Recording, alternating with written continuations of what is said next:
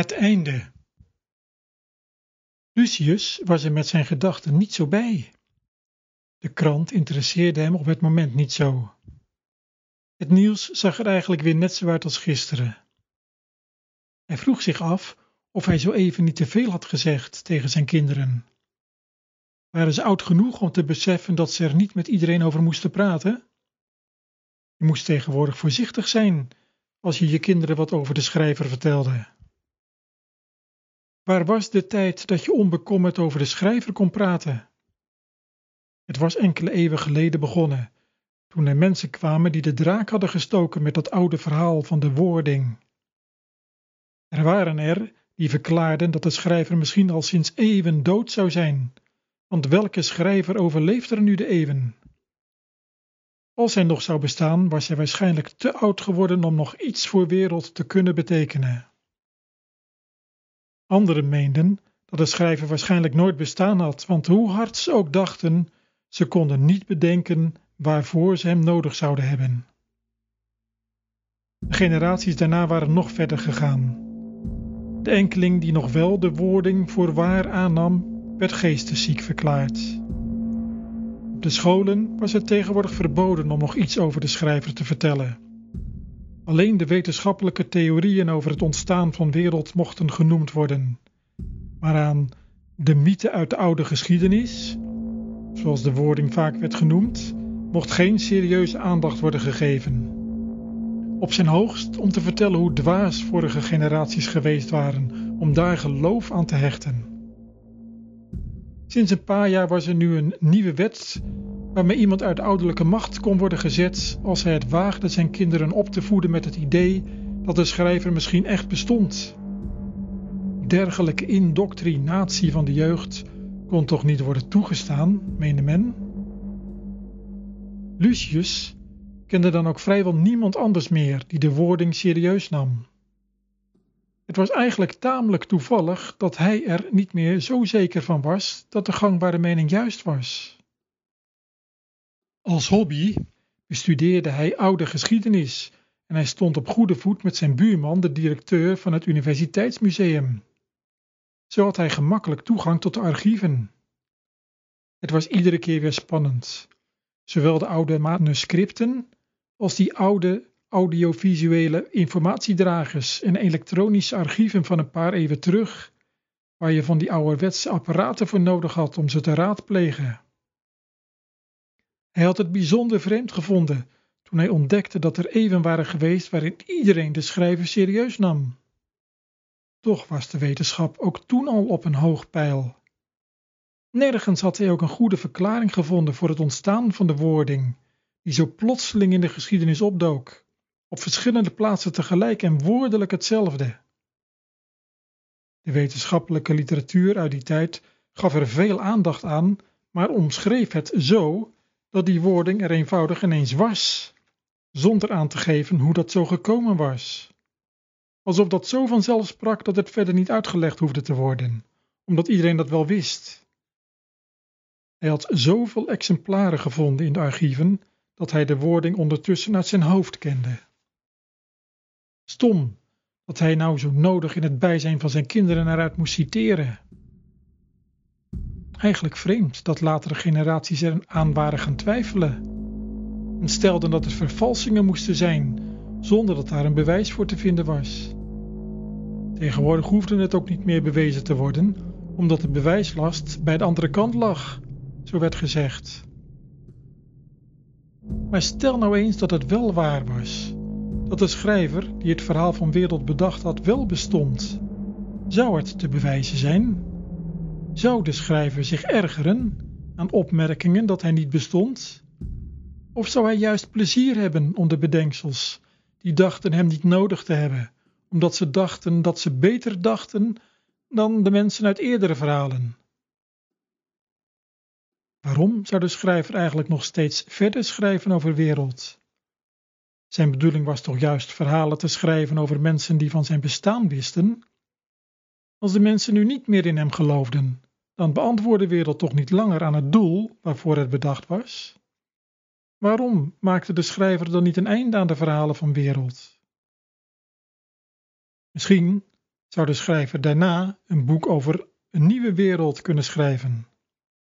De tweede generatie na de komst van de wording had daar druk over gespeculeerd. Ze veronderstelden dat de schrijver dan verder zou gaan dan alleen maar bekend te maken dat hij de schrijver was door een vorm van wederzijdse communicatie.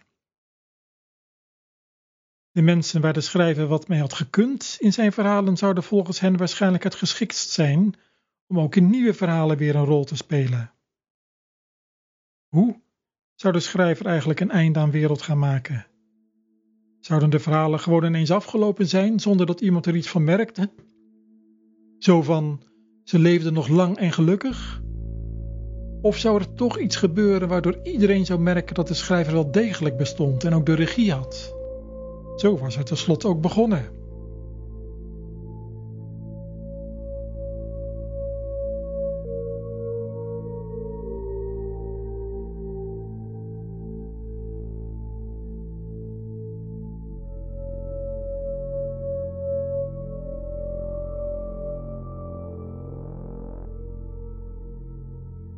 Hé, wat was dat een vreemd nieuwsbericht? De hele astronomische wereld was in opschudding.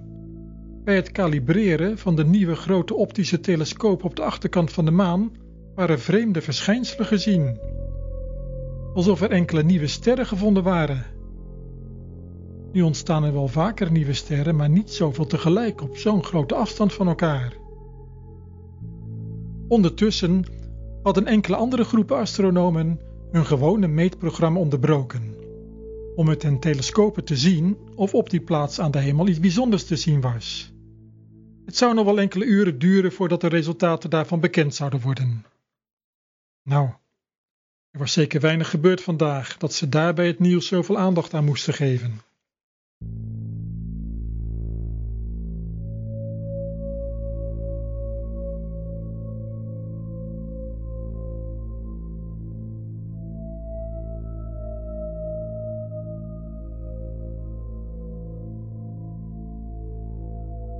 Toen Lucius de volgende morgen wakker werd, was de opschudding nog groter.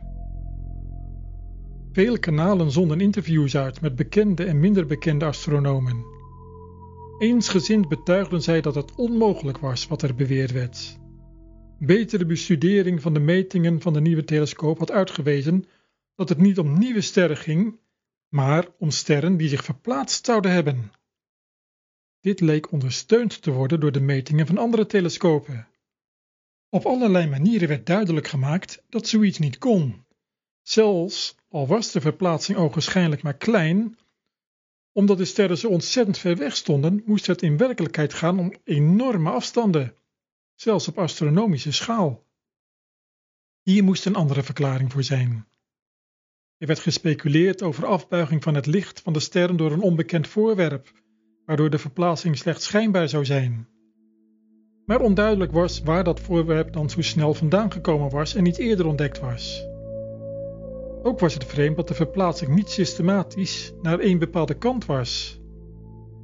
De meesten bleven voorlopig bij het standpunt dat er fouten in de metingen moesten zitten, of in de telescopen zelf.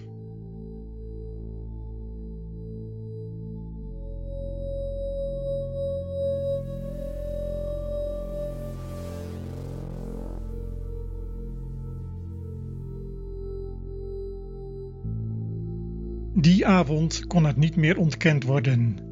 De sterren waren in beweging gekomen. Niet alleen op een bepaalde plaats, maar overal aan de hemel. De verplaatsing was bij sommige sterren al zo groot dat een geoefend oog het zonder hulpmiddelen zou kunnen zien. Astronomen wisten niet meer wat ze ervan moesten denken.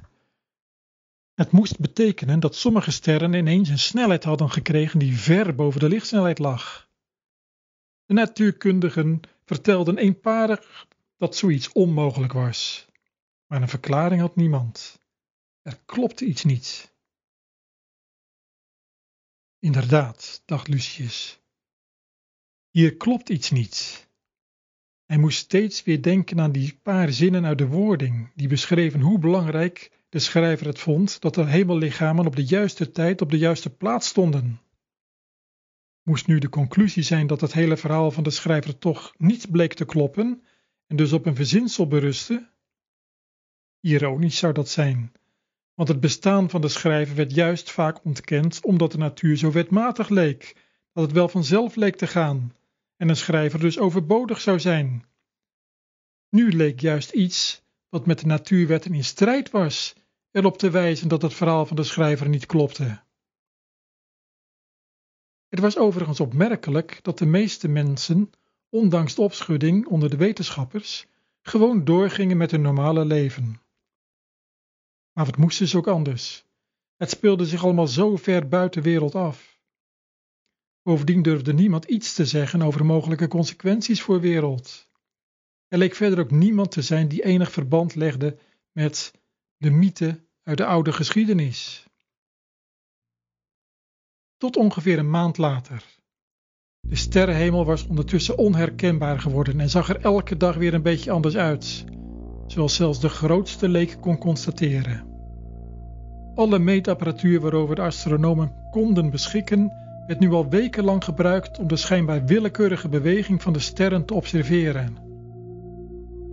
Na een week of drie werd geconstateerd dat elke ster nu een eigen constante snelheid langs de hemel had gekregen.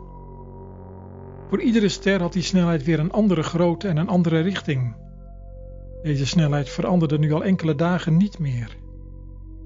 Het was niet moeilijk de nieuwe banen van de belangrijke sterren in de computer te stoppen en te proberen er enige systematiek in te ontdekken.